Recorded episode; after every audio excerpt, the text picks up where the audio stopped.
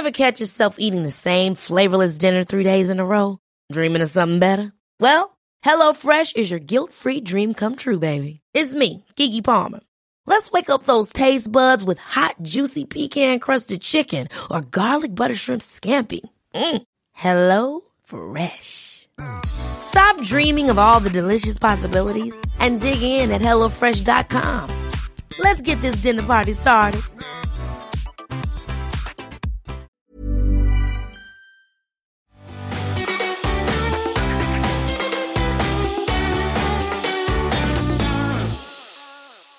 And welcome to today's In Conversation with podcast. I'm Georgie Cole, the founder and editor of SheerLuxe, and today I'm joined by SheerLuxe's homes and interiors editor and mother of two, Georgina Blaskey. Also by Lelo's ambassador, Cameron Longtell, and by relationship therapist Claire Faulkner. We're going to be chatting all about sex and specifically how to broach this often still taboo topic with your children. From the best age to start the conversation to explaining consent, we thought it would be helpful to tackle this like quite difficult topic as a parent together. Welcome, ladies. Lovely to have you with us today. Thank you. Nice to be here. Could it be useful just to go around and just explain what age our children are at? Um, I'll start with me. Uh, so mine are four, nine, and 10. So I'd say with my 10 year old, this is territory that we're kind of getting into. So I am literally all ears and I'm going to be taking notes. So that's me. Georgina, your children are I've got a daughter who's 15 and a son who's about to turn 13. Cameron, you got a lot of boys in your life. I do. I've got four boys 17, 12, and 11 year old twins. Wow. All boys. Mother of four boys. Yes. You're very loved. I always think. I am the queen of the castle. Claire, hello. What about Hi. I've got a four year old daughter and a six year old son. And then I've got two older teenage stepdaughters who are 15 and nearly 18. Okay, so I guess the first question is we've got lots of ages between us. What age should you start talking about sex to your children? Like, it's really hard on that, isn't it?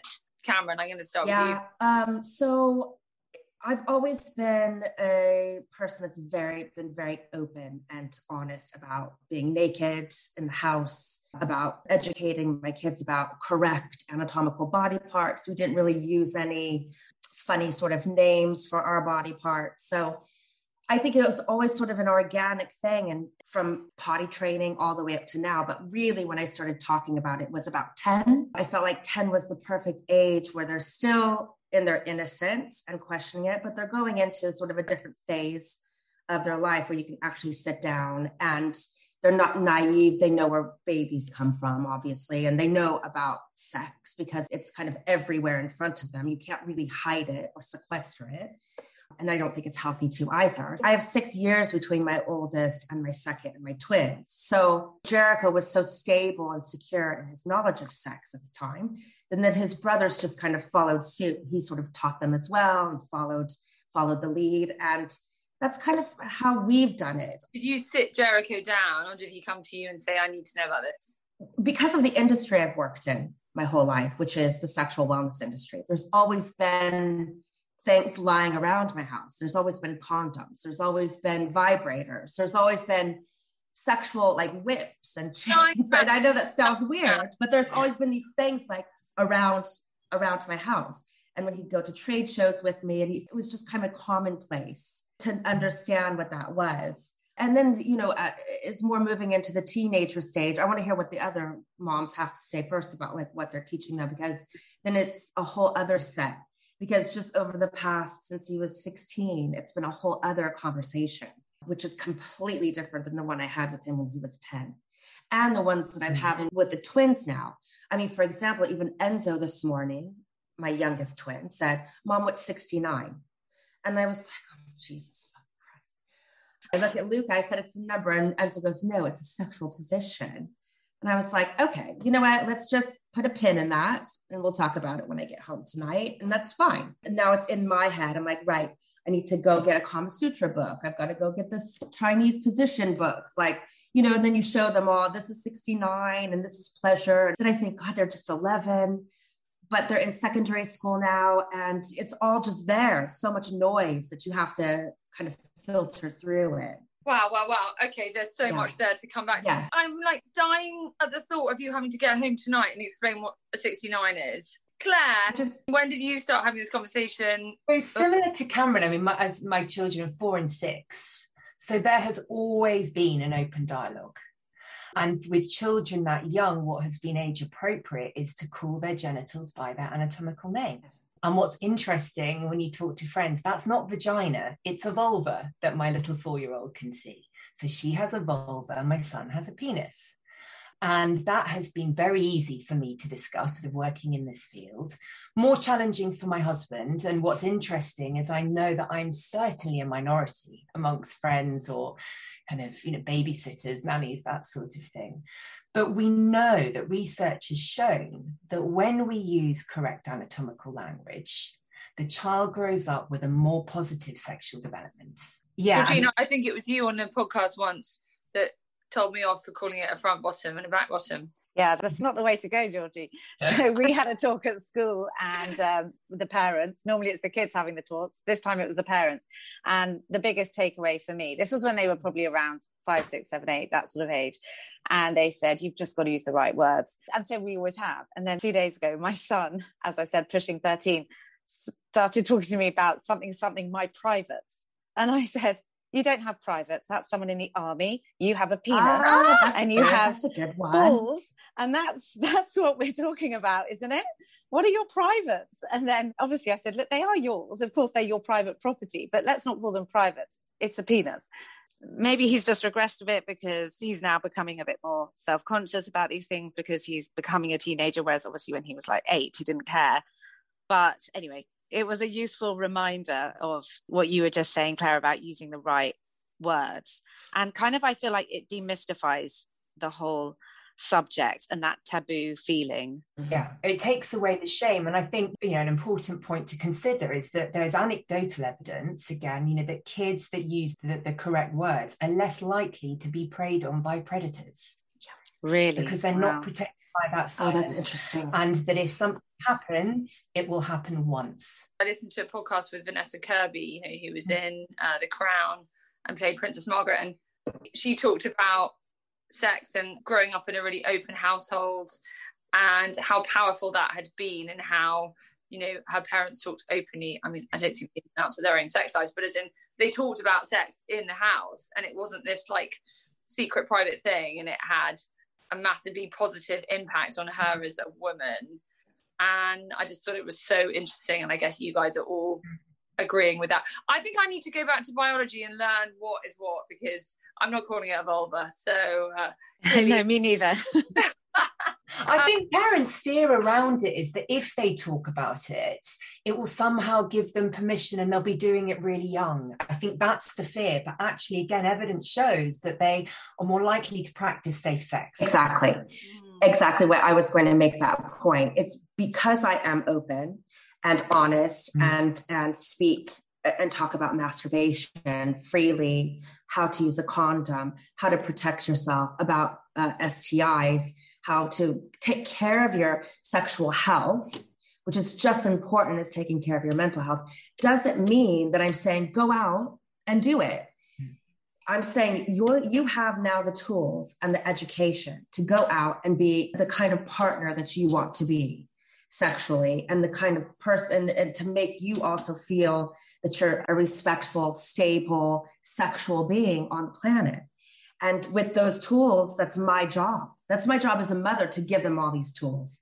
We've got to man up and realize it's part of our jobs. That's it. Can we talk about what the right age is? Just as a guide, and obviously everyone's different, but is there a mm-hmm. guide where you're like, by this age, you really should have like ripped the plaster off? And well, yeah. I mean, I was thinking, just reflecting then at four and six, my children know that sperm is in my son's testicles and they comes out of his penis and that's what makes a baby. And my daughter knows that she has ovaries and she has an egg and you know, how a baby grows. They haven't asked the question yet how it gets there, but when they do, the answer will come. I mean, there's so many resources. WHO has a great pack online about ages. In fact, I think they do 0 to 4, 4 to 6, 6 to 9, 9 to 12.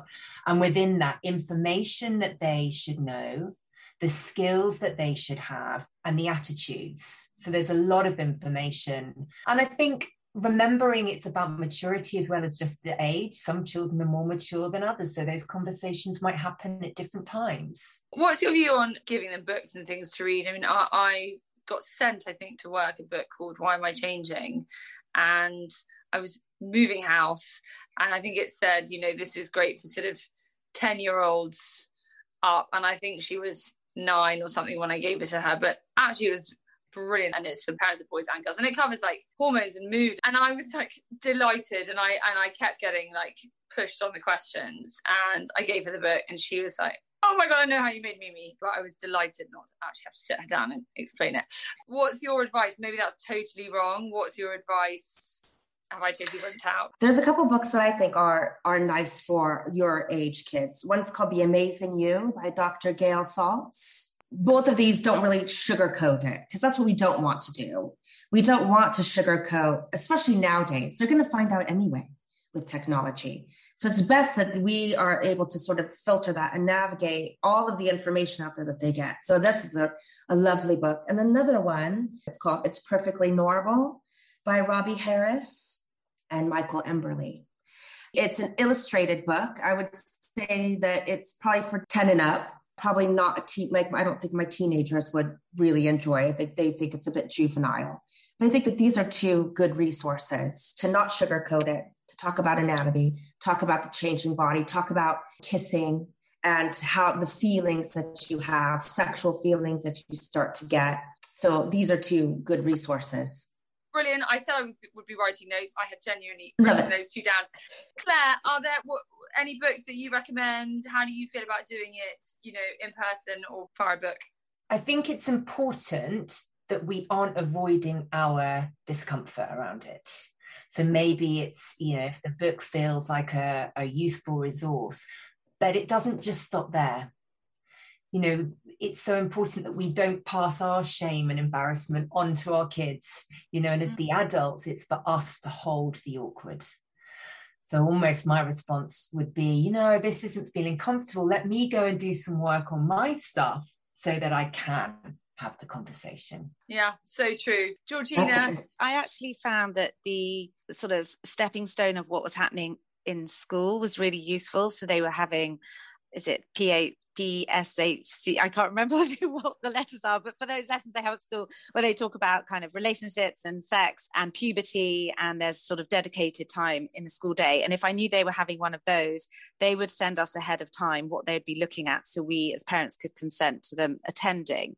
And that was really useful as a way of building on what they were already being taught. But I couldn't help but feel that through things like social media, um, friends who had older siblings, that was a real way that they would be exposed maybe to perhaps a little bit more than I thought at times they were ready for, but maybe I was wrong. And actually, I think all the chats that they have around puberty are great stepping stones naturally to talking about sex and reproduction and how it happens and forgetting all these terms like special cuddle and all of that stuff which i really hate actually. Just trying to get to the nub of what you're talking about instead of dressing it up with all these confusing terms. So i think we have at times had conversations where we've been quite open about what actually happens during the act but i feel that these are conversations that have just sort of happened in the car or taking the dog for a walk or they've just sort of organically come up in conversation and, and then we've sort of moved on.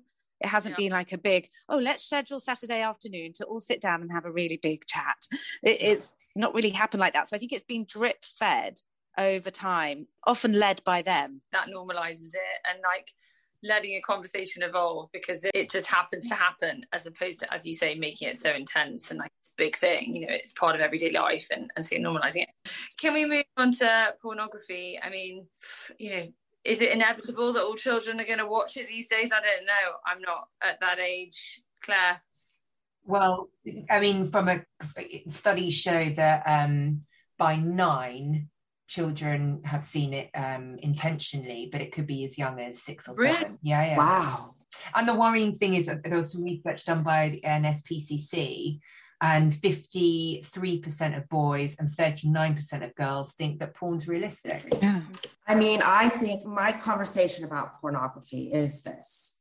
I mean, look, I love porn. Everybody loves a little bit of porn, right? It's it, it is what it is. It's been around forever.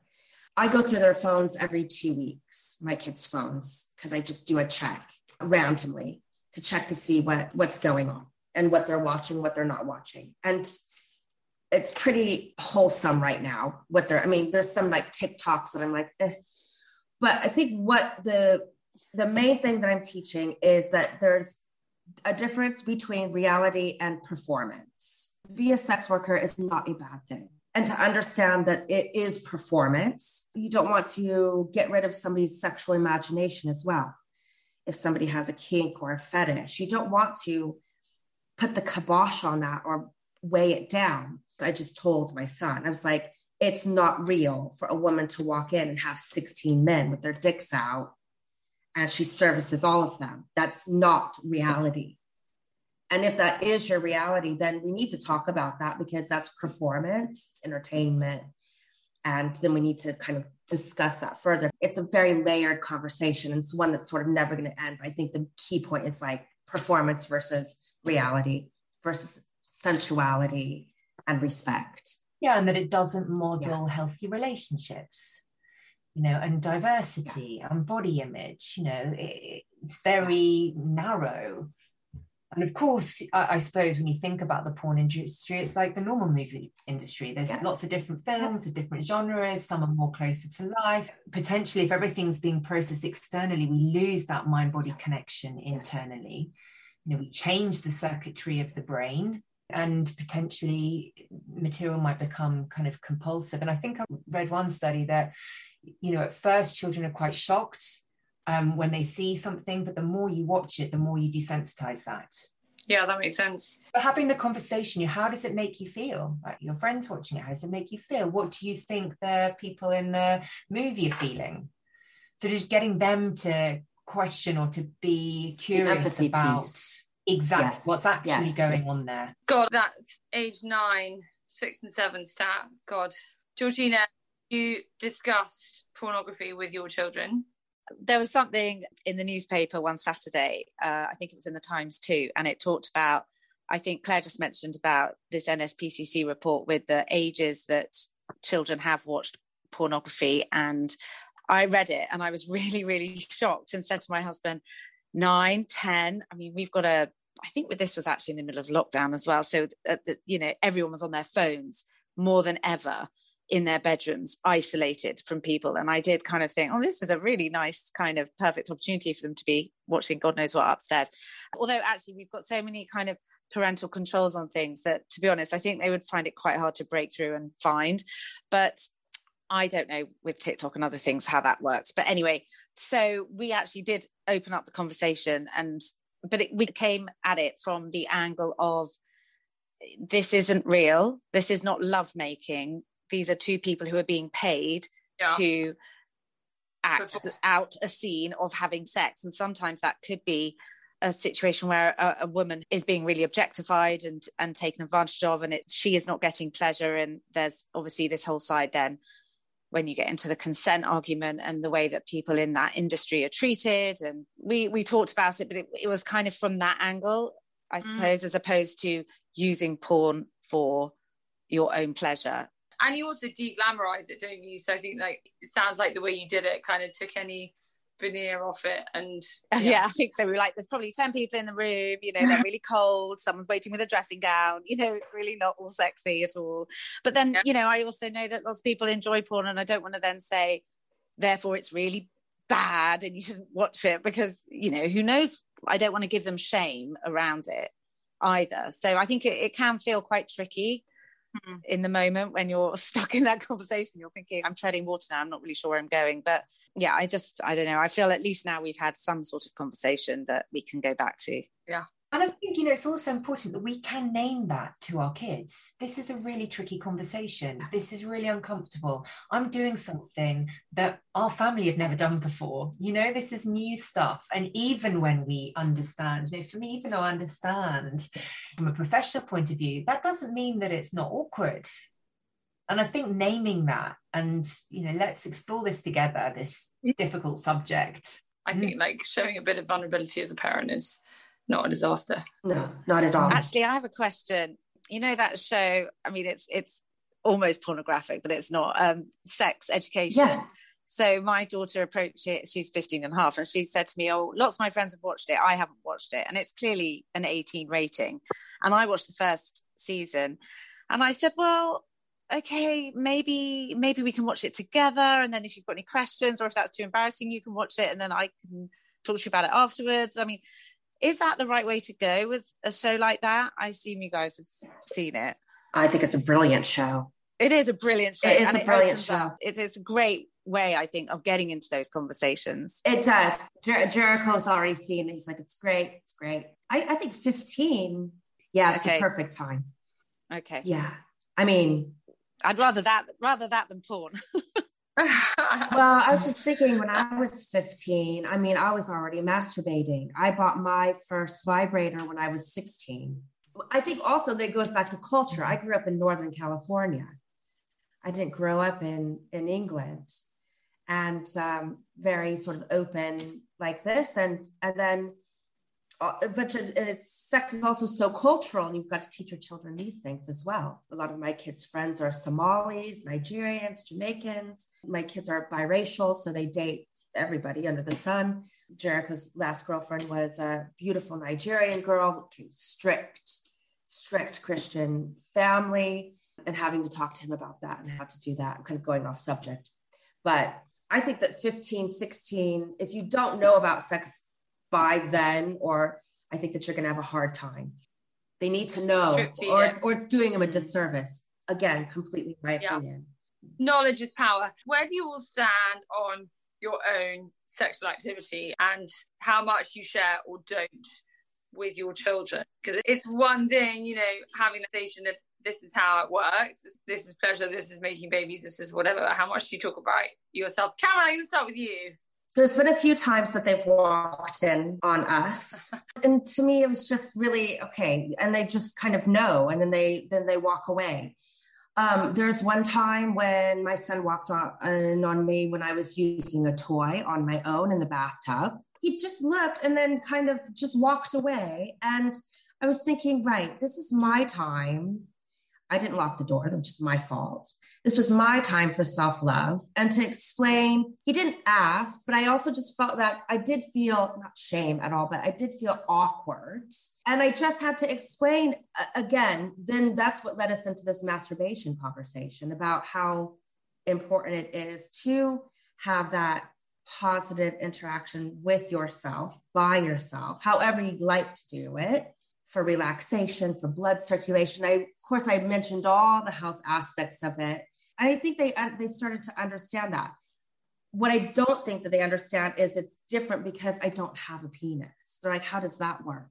I think for them, they just see me as somebody that has a period because they see me bleed every month and had babies.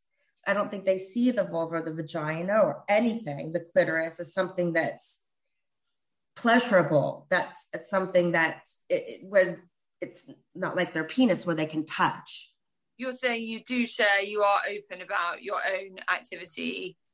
Yeah, very, very. And- And my situation is different because their dad and I live together and we parent together, but we're not together. So I'm in a completely different situation. It's very interesting. Claire, how do you feel? Do you is your own sex life something you you share with them or you don't? I'm not there yet. I'm not yet, but I was thinking in terms of so my daughter was born at home, just next to where our bed is. So we talk about that. You know, for me, what's important is about being a myth breaker rather than maker.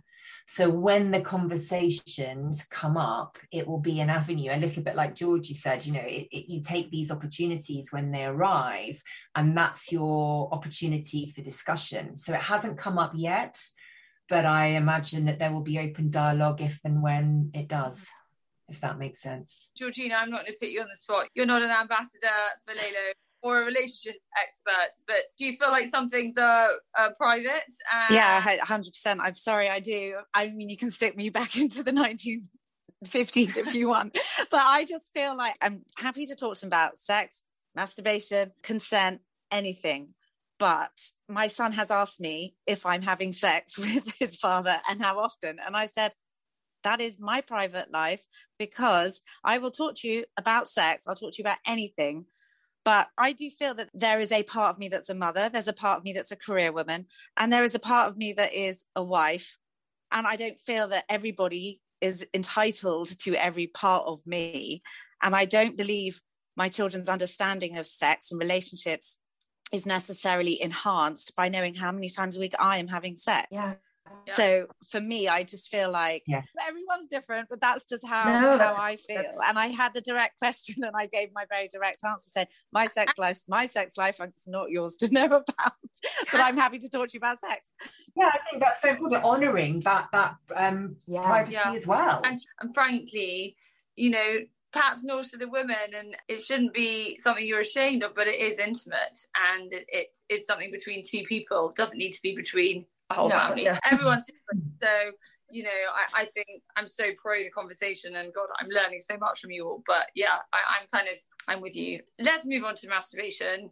God, that's not a conversation that I'm particularly looking forward to having, even less so than the birds and the bees, which sounds so dated to say that out loud. Cameron? I think masturbation came really uh, quite easy because I think, first of all, we talked about this was Jericho, and I would say he was about almost 13 when I started talking to him about because you know he was in the toilet a long time, you know, and he had his phone with him and he was in the toilet and he wasn't going to the bathroom and he'd come out and his cheeks would be a little bit flushed, you know. And I was like, all right. The tissues, like the sticky tissues were in the garbage can. I was like, okie dokie. So I sat him down. And I just straight up said, Are you beginning to, to masturbate? Because at that point, like Georgina said, he already took the personal development classes all of these things. So he was starting to understand it. Plus with you know me constantly talking about it that it's okay and starting to just become explorative which is great. But i said look there's there's things that you need to know about it that it is your time. Yeah you don't do this in front of anybody except for partner of course later on. That's another conversation. So this is your time but always just make sure you're hygienic you make sure that you have clean hands. Make sure that you if something were to happen make sure that your sheets are washed and go for it. I'm not going to delve into like what are you thinking about? What what like it's not that's like not my business but it was just more about the hygiene part and that it stays with you and that is your thing and you don't need to share it with your brothers. You don't need to share it with your friends unless you want to. And then that was it. And i think then he just kind of took it from there. Okay, Claire, um, what you add to that? I mean, four and six. I think, you know, just normalizing that this is a, a place that can feel really sensitive, it can feel really exciting, it's a beautiful thing, and it's something you do in private. So, sort of the private versus public space. I think is important, just that they can understand. You go to your bedroom, enjoy, shut the door, just so that we all know, especially if children were to share a bedroom, tell each other that we need some yes. private space. Yes. And that might be something you do at that time. Or you might be playing Lego. Yeah. I don't know. You know, it's just about that public versus private. Georgina, masturbation, is that a conversation you found easy to have? Is it one you've had? I wouldn't say it's one that particularly has been had in a very specific way. I gave my daughter a book by Bryony Gordon, and there is a chapter in it about masturbation and how she was in the swimming pool when she was about 12 or 13 and she kind of felt the jet of mm-hmm. water mm-hmm. that when she was on the side and it kind of was propelled towards her and she suddenly felt it, sort of stimulated by this and that was her first experience so she then talks about you know the positive side of masturbation and how it's not something to be ashamed of. And i kind of a bit like you georgie sort of went oh look this book's got a really interesting chapter here. And i kind of left that with her and she kind of said to me oh i'm not this was a few years ago she's like i'm not sure i, I want to read that chapter yet. And i went okay fine well it's there when you do. I suppose i did slightly chicken out. I think it's more it's a really interesting contrasting conversation with with my son because although he's approaching 13 some of his friends are, have already turned 13 and there seems to be a sort of jokey banterness about amongst boys that age about erections, having the sock by the bed, these sort of terms he'll kind of throw out there to almost gauge what my reaction will be, to wonder if, how far he's able to go in the conversation. That's the sort of feeling I'm having at the moment, but he hasn't actually asked me directly any specific questions about it. Can we can we talk about consent? I mean, it's it's such an important thing. How do we empower our daughters, educate our sons? I mean, how do you approach it with your sons, Cameron? It's a good, good place I think because of the whole Me Too movement, and women are very empowered these days. And there's so many rules that boys and men have to face. Like if they can't even touch you without, you know, you don't know what's going to be at somebody's trigger, and you want to be respectful within that. But then there's also an art of, you know, banter and flirting and these kind of things that get lost in that. So I talk to them all the time. My Jericho's definitely straight. So we talk, I always say to him, how you treat me is how you should treat your, your girlfriend or your partner. And he is absolutely lovely, just respectful and kind and giving and very sexual sexually. He talked to me about his first experience. And I said, you don't have to go into too much detail, but um, he was just like, it was really, really lovely. I was like, you know what? That's good. This is really good. I said, Is she happy? And um, when he broke up with her, I said, he did it in a way I didn't like very much. And I did sit him down. I said, Is she okay? I mean, you're her first. So please, you need to understand like, this is a big deal. This is going to stay with her for her whole life. So you can't just be like, talk to you Thursday. It's not like that. and I wouldn't have known about it. She and she just said, you know, Jericho and I are Jericho's not making me feel comfortable. And I read it. I was like, all right, darling, like I've got you covered. Like, Jericho, get down here. Sat down. I was like, this is not right. So I think they get it. I mean, they absolutely get it. And if they even talk out of place with me, even just a little bit, I know this is really not really consent, but it's how to speak to, to people as well. I just say, no, no, no, no, no, no, no. Say it in another way. Talk to me like this, mm-hmm. and how you talk to your teachers, and that's how you speak to me, and how you speak to the girls on the street, and everything. So you just got to teach them young. I think because their father is a really um, respectful man, um, and also teaches about women and consent and all of these things. I think they've got it from both ends. He is very respectful mm. to me, toward me, and respectful towards his mother his sister, the general public. So they just, I think, I mean, we just lead by example, really, is what it is. Mm.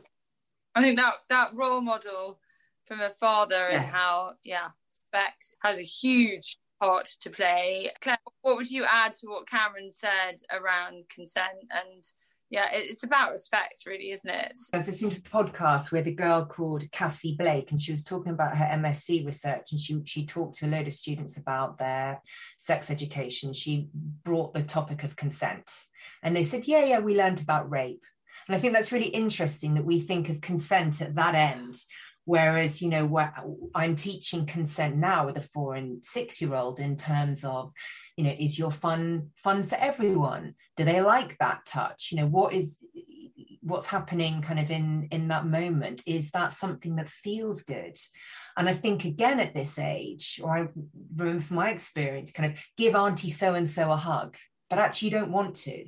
And being taught oh you'll hurt their feelings. Just give them a hug you know that mixed message if i'm going to put myself down or bracket myself and just do what i'm told so consent is so much more, you know, than getting to that stage of rape. And of course, it can change. You know, we can consent to one thing in that moment, but it evolves, it changes. No, I don't like that. So I think modeling to our children outside the bedroom. So, for example, when we don't want to go to a party, we say no. We don't just force ourselves to do the things that we don't want to do because they're watching and learning. You know, mummy does all of these things for other people. So, really modeling that from a young age so that they mm. can say no.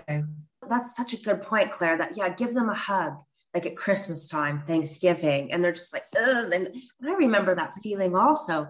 I just didn't want to give my uncle a hug. I didn't want to sit next to him. Nothing happened. I just didn't mm-hmm. want to. But you're right. It's and you forget about that feeling, don't you? Georgina, consent you, is that something you've chatted about yeah actually just before i've got my daughter's off sick at the moment so i just popped up to her bedroom to ask her if she had any thoughts on this topic. And she said, actually, I follow a really good person on Instagram called Teach Us Consent. And it's a young woman, I think she's Australian, and she goes around schools in the UK at the moment. And it's just talking to boys and girls about consent and about um, what the lines are. And obviously, different people have different boundaries. And I think even just recognizing that, that what one person's okay with is not what someone else is okay with. So that was her little input. But also, I've tried to say things to my son if he's kind of you know how siblings are physical sometimes and you know just like oh your sister's told you to stop it now you need to listen to that she said stop. And i'm not trying to get all heavy like she said stop so if you're ever with a girl and they say stop you know like i'm just trying to gently he, she said stop so you need to back off straight away. I remember the first time both of them went on a overnight school trip i kind of said you know you're away from mummy and daddy and you're going to be with some people we don't know and just remember that it's your body and if it's your you know and i felt a bit awkward but it was just kind of trying to say something like just if you ever feel that someone is touching you in a way you don't like that is not okay and you need to go and tell your teacher and nothing did happen but it was more just that first time that they were going to be without me with other adults that perhaps i hadn't met and it kind of occurred to me as they got out of the car and I sort of blurted this thing out, which was probably really stupid. But I wish I'd had that, maybe tried to have that conversation with them sooner in a more appropriate way. I like the way you did it, Georgina. Well done, Mama. Good job. Oh, thank you. Felt a bit clumsy, but thank you. Georgina, you're full of uh, wise words. In fact, you all are ladies. Thank you so much for joining me today. I have honestly sat here and written notes. There's uh, Instagram accounts to follow, books to buy, and yeah, it's empowering. Rip the plaster off, have the conversations. Yeah. Thank you, Claire. Thank you, Cameron. Thank you, Georgina. That's it for this week. If you enjoyed that, then do please tell your friends to listen to, rate, review, subscribe, and uh, we'll be back soon. Thank you very much. Bye bye. Ever catch yourself eating the same flavorless dinner three days in a row? Dreaming of something better? Well, HelloFresh is your guilt free dream come true, baby. It's me, Keke Palmer. Let's wake up those taste buds with hot, juicy pecan crusted chicken or garlic butter shrimp scampi. Mm. Hello Fresh. Stop dreaming of all the delicious possibilities and dig in at HelloFresh.com. Let's get this dinner party started.